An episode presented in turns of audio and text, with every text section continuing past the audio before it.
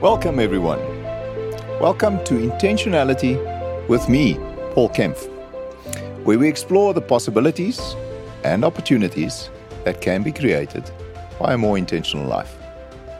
If you like what you hear today, if you find value in the content and feel moved to do so, please hit the subscribe button so you never miss an episode again.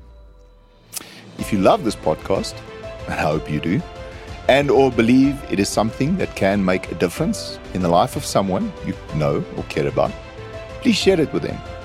Share it with the world so that we can reach more people and impact more lives.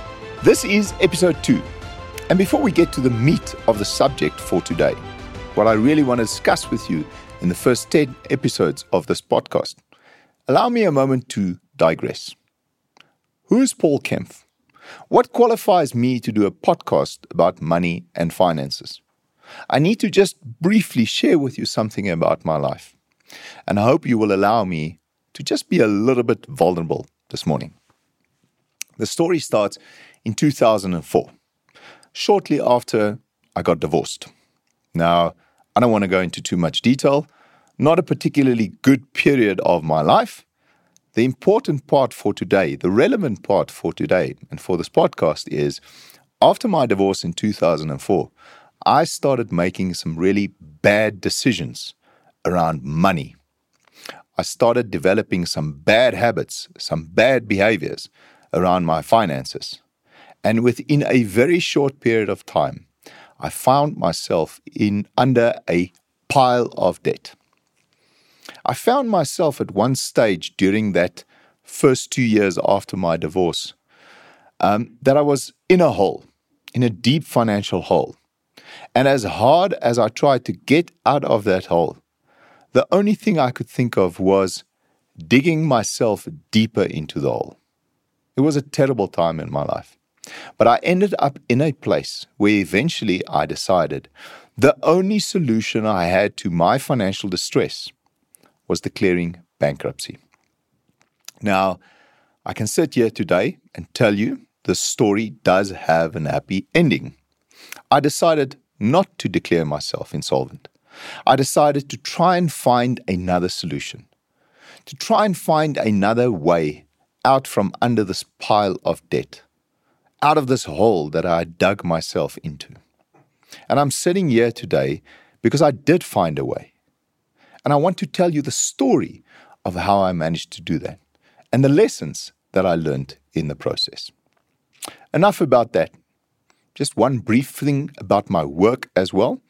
What I do, because I do believe that also qualifies me to do a podcast about money and finances. I started working at a company called FFG in 2005, a financial services company. And I had two roles. One of them was advising clients on their finances, something that I studied for, that I continued to study for after starting working at FFG. But my second role was in our employee benefits division, where one of my duties was doing presentations to the employees of employers that had appointed us to handle their employee benefits. And it was during these presentations that I realized something. And that is that we were talking to people about their pension funds, their provident funds, their group risk schemes, and their medical schemes. And as we were doing these presentations, trying to educate people about these things, you could see that they weren't really interested. And one of the reasons I think people weren't interested was they were sitting there worried about their finances, worried about how they're going to get through the end of the month, pay all their bills. They weren't interested about how they're going to get to that retirement that we were talking about. And that's when I realized that we needed to evolve the message that we were trying to bring across. That's also where my passion for education in this industry about financial planning and finances and managing your finances actually started. And that's why I believe I am qualified. I do have some experience and some expertise that I can share with you in these podcast episodes. I've also become increasingly aware over the last 20 years how many people struggle with the different aspects of wellness. Now, if you look at wellness broadly, there's basically three categories of wellness there's physical wellness, there's emotional or mental wellness, and then, of course, there's financial wellness. And I hope that we can touch on all three of these subjects during future episodes. But remember, the focus of the first 10, 10 episodes of this podcast is on financial wellness. Now, in our industry, um, employers hear a lot of buzzwords. Things like employee wellness, employee engagement, productivity, efficiency, absenteeism, presenteeism, stress management, burnout. These are all things we talk about a lot. But the bottom line is if there's something not right in your personal life, it will affect your performance at work. Of that, I have no doubt. I've seen it happen too many times. And the problem can sometimes be quite significant. It can end up actually being debilitating. And that is why it's important that we address these different aspects of wellness. So let's continue with our focus today on financial wellness. What is financial wellness? In my opinion, as I've said, you need to start with the basics. First, managing your finance, finances and debt well. Then only moving on to financial planning. In other words, starting with the basics of increasing financial literacy. And I'm going to repeat something I said in the first episode because I think it's worth repeating. Financial wellness is not about how much money you earn. I want you to think today, really sit there and think what does financial wellness really mean to you? I also want you to be honest and think about what your current perspective on your finances are. When you think about your finances, your current financial position, do you think of a happy face? Do you think of a sad face? Is it somewhere in between? If it is a sad face, I'd like to, you again to be honest with yourself. How long have you felt this way? Has it been a week? Has it been a month? Has it been a year? Has it been longer than a year that you've had a sad face about your financial position? And then the last question why? If it's been longer than a year that you've not been happy with your financial position, why have you not changed it? What is it that's holding you back from making the changes that changes your sad face about your finances into a happy face? I hope I can help you there. I hope we can talk about some things that can put you back on that path of turning the sad face into a happy face. Let's quickly look at the definition of financial wellness. What does it mean to be financially well? Textbook definition I can comfortably and sustainably cover planned and unforeseen expenses now and in the future, including provision for retirement. Is that you? The next definition is when you are financially exposed.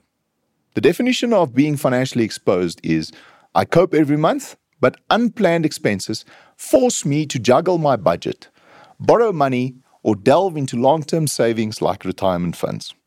Is that you? And by the way, somewhere in the future, we are going to talk about delving into retirement funds, especially with certain changes in legislation that is coming through in South Africa. The next definition is financially unstable. What does that mean?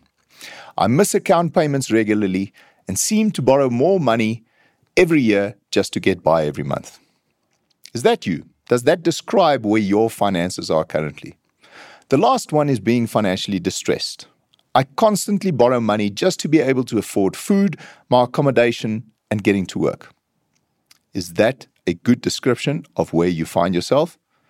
Let's be honest, the harsh reality in South Africa at the moment, being made far worse by high inflation and high interest rates at the moment, is that the majority of South Africans are not financially well, are highly indebted, and are struggling to make ends meet. So, now we've identified the issue. We've defined the problem. What is the solution? How do we get that sad face turned into a happy face about your finances? I started giving you the first hint last week. That was change your thinking, change your habits, and develop a financial life plan, a three part solution to solving your financial problems. There's three components to a financial life plan that I want to look at this week.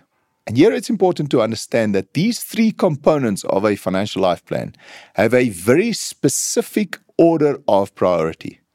And it is absolutely non negotiable that you follow this order of priority in developing your own personal financial life plan. So let's go through them. The first component of a financial life plan is a budget. That's a non negotiable first step. The second step is debt management. And the third one, financial planning. Those are your three steps. Those are the three components of a financial life plan. We are going to focus on the budget today. We'll talk about debt management in the next two episodes, and then we'll move on to all the different aspects of financial planning. So let's talk about a budget. What is a budget? It is the cornerstone of managing your finances for everybody. I don't care who you are. I don't care if your financial situation is in distress. I don't care if you are financially well. I don't even care if you're wealthy. A budget is supposed to be something that everybody does. I'll repeat, it's the cornerstone of managing your finances. And to me, it is the fundamental basis of your financial life plan, but also any recovery in your finance, finances that is necessary because you find yourself in distress. So, what does a budget look like? A budget has to be planned, it has to be precise, and it has to be in writing. Those three are again non negotiables. Doesn't help you have some vague idea of what you spend your money on. It doesn't help it's something that's in your head that you never look at. Use a spreadsheet, put it on paper, but make sure that you have a planned, precise budget. Now, here's one of the biggest problems with a budget. I know a lot of people have a budget. It's a piece of paper or a spreadsheet that says uh, where they spend their money, how they spend their money. And the problem is, you forget about it. You just go and do what you want, you spend what you want. Then that budget means nothing. Having a budget only works if you're disciplined and strict with yourself and your spouse and your family. You have to follow a budget. You have to make sure that that budget is working for you. Now, there's three steps in compiling a budget. The first step is make a list of your incomes or your one income that you have. Yeah, you've got to be careful. You need to be conservative. You need to start with certainties. Don't write down the increase you think you're going to get in a few months. Don't bargain on the bonus that you might get one day, or the overtime pay, or the commission you might get, or whatever it is. Work with what your basic after tax salary is that you get into your bank account every month. Step two, start listing your expenses, but in a very specific way. List your essential expenses and debt repayments first. Then you provide for unforeseen expenses. You provide for an emergency fund. And only after that do you then start providing for retirement planning and investments? Now, listen carefully. Where in step two that I talk about listing DSTV expense, for example? It's my favorite example of an expense that is not an essential expense. And yet, so many people put that as part of step two. It's only once you've done step two, you've uh, subtracted your expenses from your income, and there's some money left that you can move on to step three. And it's only in step three that you can start providing for the rest of your expenses that we can consider to be things like DSTV, the luxuries in your life. So it's crucial that you follow this process when you compile a budget for your life. Okay, I think that's enough about the basics of a budget. This is lesson number two. You cannot manage what you cannot measure.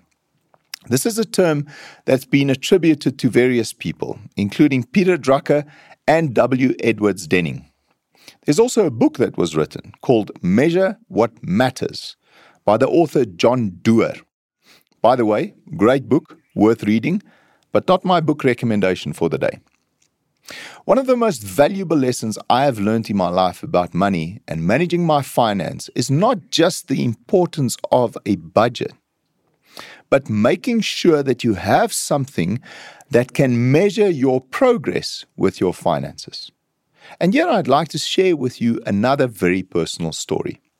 You remember in episode in this earlier in this episode, I spoke about um, the time in my life when I was really struggling financially, when I was in a deep financial hole, and I had a mountain of debt that I had to deal with. One of the things I started doing um, during this time was not just compiling a budget every month, not just being strict and disciplined with that budget, but I also started doing something else. I started writing down every single expense that I had. Now, here you must understand this is the story of the start of a spreadsheet, a very important spreadsheet in my life. What I started doing was writing down every single expense that I have every day. I've been doing this for 14 years. This spreadsheet is now at 48,000 lines and counting. And let me be clearer about it. I write down everything. If I buy myself a cup of coffee, it goes into the spreadsheet. If I give five rand to a car guard, it goes into the spreadsheet. And yes, I know what you're thinking. There's some obsessive compulsive disorder here. I disagree. I do have OCD tendencies, but they're only tendencies. The bottom line is this yes, maybe I have taken it too far. Maybe I don't need to do this spreadsheet every day anymore. But this is one of the things that worked for me when I was in severe financial distress. And how it worked for me is very important. You see, it's because you can see the process of accretion at work. And there's an incredible motivating power in being able to look back and to see what progress you made. Remember, initially, this spreadsheet, what it did for me is it made me realize what I spend my money on. It made me realize what I was wasting my money on.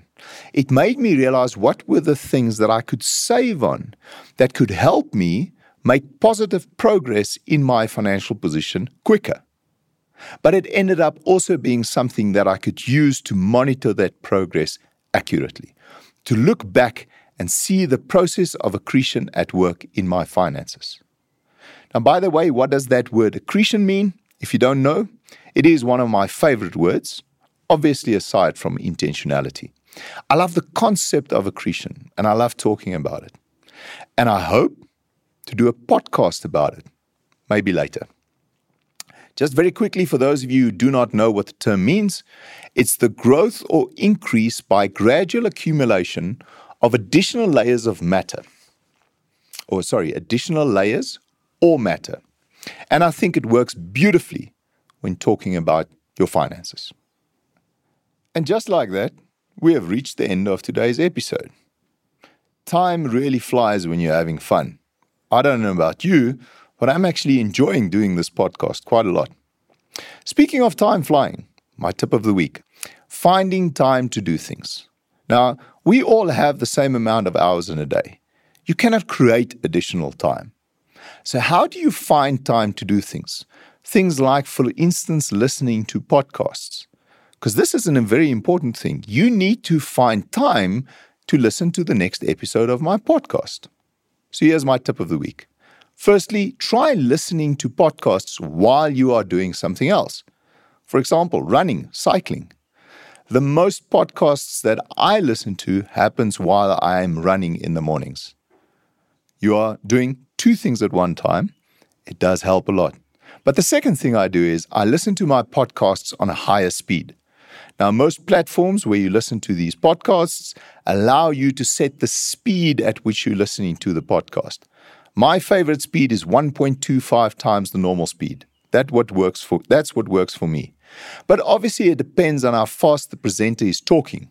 So figure it out for yourself what works for you. A quick thank you to the FFG group for their valuable support of this podcast. We are optimistic and hopeful that this podcast will grow over time into something substantial and meaningful, and that this journey together can create lasting memories. Should you want to get hold of me, send me an email. The address is paul at intentionality with paulkempf.co.za or contact me through the channel that you are listening on.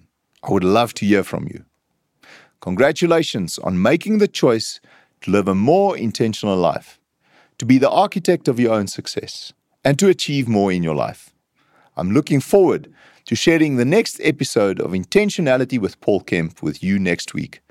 And may the rest of your week be an amazing intentional adventure.